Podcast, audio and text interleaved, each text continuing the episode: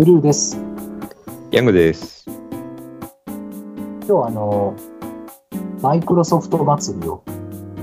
あ、祭り、祭り、祭っちゃいますか。祭っちゃうかっていう。祭り上げちゃいますか。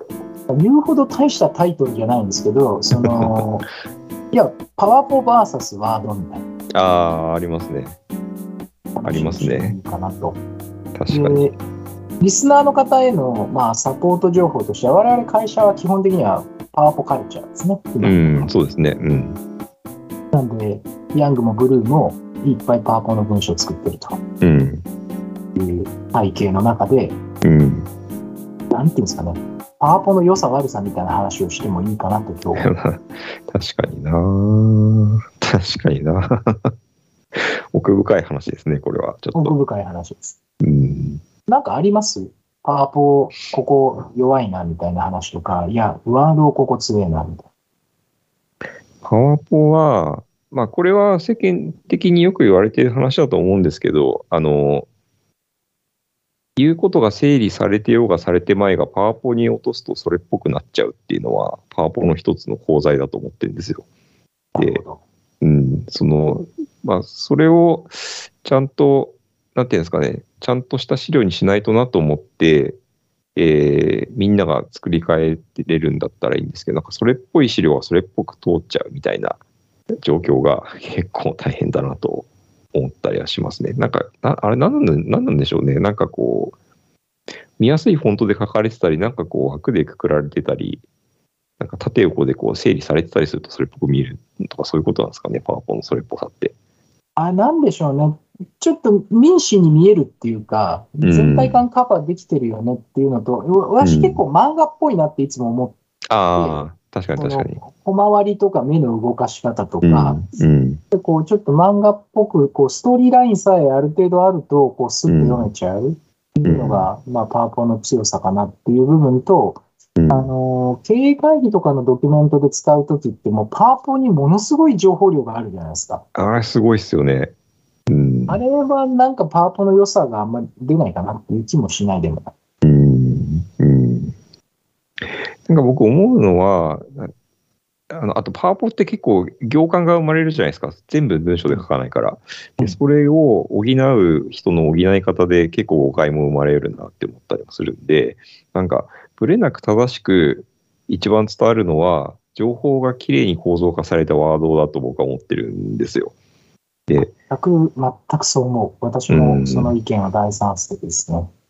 ですよね。だから、まあ、パワポ作るにしても、一回そういうワードを意識した上で、あの、パワポ作った方が、なんか、より分かりパワポになるんじゃないかなっていうのは思いますし、あの、コンサルやってた頃によく言われたのは、その、タイトルとリード文だけ読んでいけば、うんあの、意味が伝わる資料にまずしなさいっていうのをよく言われてました。だから、その。うん、ストーリーラインとそれぞれ何、そのスライドで何が伝えたいのかっていうのはしっかりまずは押さえなさいみたいな話はよく言われ言われてたんで、なんか逆に言うとそれだけ紡いでいくと構造化されたワードになるっていう、そういうなんかこう、可逆可逆性が本当はあった方がいいのかもしれないですよね。なるほど。うん。あの、そういう意味では、文章、構造化された文章をワードで設定した上で、そのサポートとしてのパワポっていうのはものすごい最強の組み合わせだと思うんですよ。それは最強ですね。ぶれないし、うんわかりやすいし、最強ですね。まあもう本当、卵かけご飯みたいな話だと思ってます。正直。確かにな、なんか全部の会議のフォーマットそれになればいいですよね。いいんですよね。逆に、パワポ作ってから構造化しようとするケースもなきにしもあらずで、時々やるいです少なくとも、パワポ見て頭の中で構造化するときは僕は文章を紡いでいくときがあるんですけど、人のパワポを見たときとかね、うん。これうんって卵かけご飯にならないんですよ。うん。うん。うん。たまうん。卵から始まってるから、うん。その、卵焼きの上に米乗せてるような感じになるんですよね。反対反対の寿司みたいな状態になるんですけど、なんかね、やっぱりこう構造化された文章が頭の中にあってパワポができているのか、実際にドキュメント化された上でパワポになっているのかで、やっぱかなりこう完成度が違う気がするんですよね。うんなんかさ、あのー情報の構造化って習わないじゃないですか、学校では。うん。ブルーってどういうところでそういうことを意識するようになりました？あ、これはね、僕には明確な答えがあって、うえーっと、社会人になった最初の4年間ぐらいですかね。うんうん。あのー、まあちょっと昔話になっちゃいますけど、私がだか仕事し始めた頃は、一人に一台パソコンがなかったんですよね。で、E メールの入りかけです。うんあの仕事で E メールを使うっていうのが入りかけで、うん。会社入った頃はまだテレックスっていう道具を使っていて、なるほど。で誰かがこう文章を作ったやつを、そのテレックスの機械の前に行ってパタパタパタって打つと、それが海外に流れていくっていう時代だったんですよ。うん。なので、何をするかっていうと、ドラフトを書くんですよね。うんうんうん。下書きを書いて、上司のインボックスには、その下書きを入れるっていう仕事をやらなきゃいけなかった。うん。で、上司の仕事はそれに赤ペンを入れて返すっていう仕事があって。うん。でまあ、逆に言うと、それがだから一日のルーティンを決めてるわけですよね。海外から入電が入る、それを読んで返事を書く、上司のインボックスに入れる、赤ペンが入って帰ってくる、自うん。分でテレックスを打電して、ありがとうございましたって帰るっていうのが一日のルーティンで、要は一日に一回しかコミュニケーションがないっていうことなんですよ、当時。なるほど。なんで、一日に一回しかないから、文章を構造化して伝わりやすくして、極論、あいくつかいらない情報を省いたりして、うん。っていうのは、昔の人たちっていうのは一文字いくらで情報を送っているので、うん。なるべくこう、コンサイス、なるべくコンパクトにして、うん。で、情報を伝える癖がついてるので、もういらない情報は全部省省かれるし、センテンスもすごいシンプルになってくるっていう話なんですが、なるほど。ここが多分僕の文章構造化の原点かつ、その仕事で学んでってるから、やっぱりこれが自分が今整理した文章が書ける理由の一つなのかなって思ってはいますよね。いやーでもすごいですね。やっぱりそういうちょっとこう、なんていうんですか、文字数の増減で費コストも変わるし、その1回のコミュニケーションで伝わらないっていうのは結構死活問題なわけですよね、ある種。仕その通りです。事する上で。本当、その通りです。なんかその状況で、うんごめんなさい。例えば、略語もいっぱい使ってましたし、当時。うん、うん、例えば、in the meantime は MTM だったし、うん。thanks は TKS だったしっていうことで、はいはいはいはい分かる文章はなるべく共通の言語を使ってる人に理解できるように短くなっていくし、い。うん、全体の構成もなるべく少ない文章で相手に伝わる文章を作るっていうのが、うんまあ、あうんの、まあ、ミッションだったんでしょうね。当時の日々の仕事の。うん、なるほどな。確かにそう。うん。ヤングはあるんですか？こういう文章の構造化の歴史みたいなの。いやー確かにそうですね。僕は、まあ、構造化ができているかどうかは置いといて、い少なくとも意識するようになったのは、実は僕、プログラマーだったからっていうのがあるんですよ。で、ああのあ、なるほど。はい。プログラムを書くときって、あのーえーっとですね、保守性っていう、えっと、観点があって、あの、何か修正が起こったときに、その修正をしないといけない場所を、なるべくこう最低限に収められるようにプログラムを書くっていうのが、一つ考え方としてあるんですよ。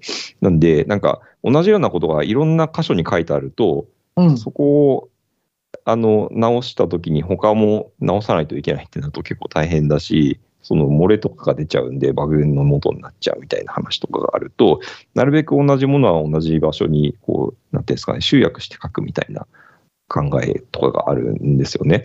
面白い。ああ、面白いな、それ。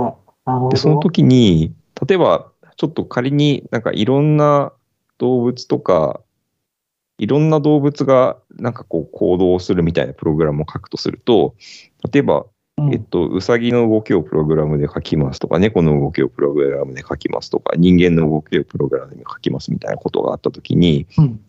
えっと、それぞれのプログラムを全部一から書いてると、すごい効率悪いし、保守性も悪くなるんですよね。だから、うん。えっと、その人間と、えっと、うさぎと猫の共通項として一段抽象化すると哺乳類みたいなものが出てきて、で、その哺乳類としての行動っていうのはもう哺乳類の中に書いちゃうんですよ。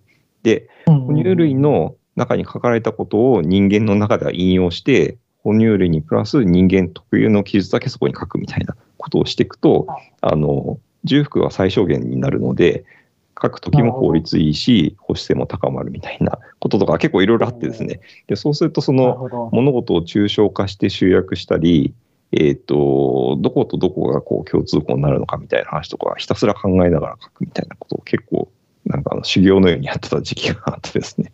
なんか、おそらくそういうところが原点になって、あの、文章の重複感とか、こう入れ子の構造とか、そういうことを結構気にするようになったのかなっていう気がしますね。あ、でもそれはすごく面白いですね。だ僕らの世代ってちょうどこのギャップの年で、そのテレックスからイメールに動くタイミングだったからこういう時間があったんだけど、うんうん、その失われた仕事の進め方みたいなやつは、その同じような構造がプログラムを学ぶっていうところに残ってたっていうことですね。うん、結構いろいろあるかもしれないですね、他にも。そう、面白いです。だ逆に言うと、もう今、プログラムはノーコードになってきて、今、それこそヤングが言ったような構造を作らなくても、もっと単純にいろんなバリエーションを作っていけるようになってるから、もうプログラムやってたからっつって文章の構造化ができる時代ではもうないのかもしれないね。ちょっと違うかもしれないですね。ゼロから書いてた時から比べると。うん、そうそう。さっきの話でいくと、多分、犬猿記事みたいなやつを、あの、全部一個一個プログラミングして、こう、ダーって並べたら勝手にプラットフォームでつなげてもらえますみたいな時代かもしれないなっていう話を聞きながら思うと、そうするとやっぱ文章の構造化を磨いていく手段っていうのはまたちょっと作るんで、そういう意味ではノートに何か書くっていう、ノートってあの、フィジカルなノートじゃなくて、あの、うん、ウェブプラットフォームのノートって構造化されるじゃないですか。うんうんうん、あの最初のところで。あれなんか、現代の文章構造化の一つのプラクティスになるのかもしれないですね。うん、確かに確かに。なんかこの間、そういう趣旨で見た記事で、あの、ワードの、なんかあの、アウトライン機能っていうのがあって、うん、で、あの、さっき言ったような、パワポにした時のタイトルとリード文だけを、なんかこう、構造化していって、順序をこう入れ替えたりとかっていうできる機能が、なんか僕も使ったこと実はないんですけど、あるらしいので、なんかそういうのを使って構成をちゃんと構造化してから、あの、パワポ、そそれだけでもなんかパワポを作る前段としてはすごくなんかいい地ならしになるような気がするので、なんか、面白い。はい、うん。なんかそういうのはあれですよね、新人研修とかでやってったらいい気がします,、ね、しますけどね。本当はやってってあげたいですよね。うん、だから、うん今の気づきみたいなところが、こう、うん、歴史の流れの中を見たときに、いや、まあ、こう、手段はどんどん移り変わっていくんだけど、文章の構造化をするための手段だったんだよって言えるものがあるとね、うん、これをやるといいよっていう気がするから。うん、うん、そうですね。なるほど。でもすごいそれいい勉強だったな。なんかその、プログラミングのね、ねいいですね。ああ、なるほどと思った。すごく。はい。またちょっと、じゃあ文章の構造化を現代で何だったら学べるのかってまたちょっと会話したいですね。そうですね。はい。はい。今夜もありがとうございました。はい、ありがとうございました。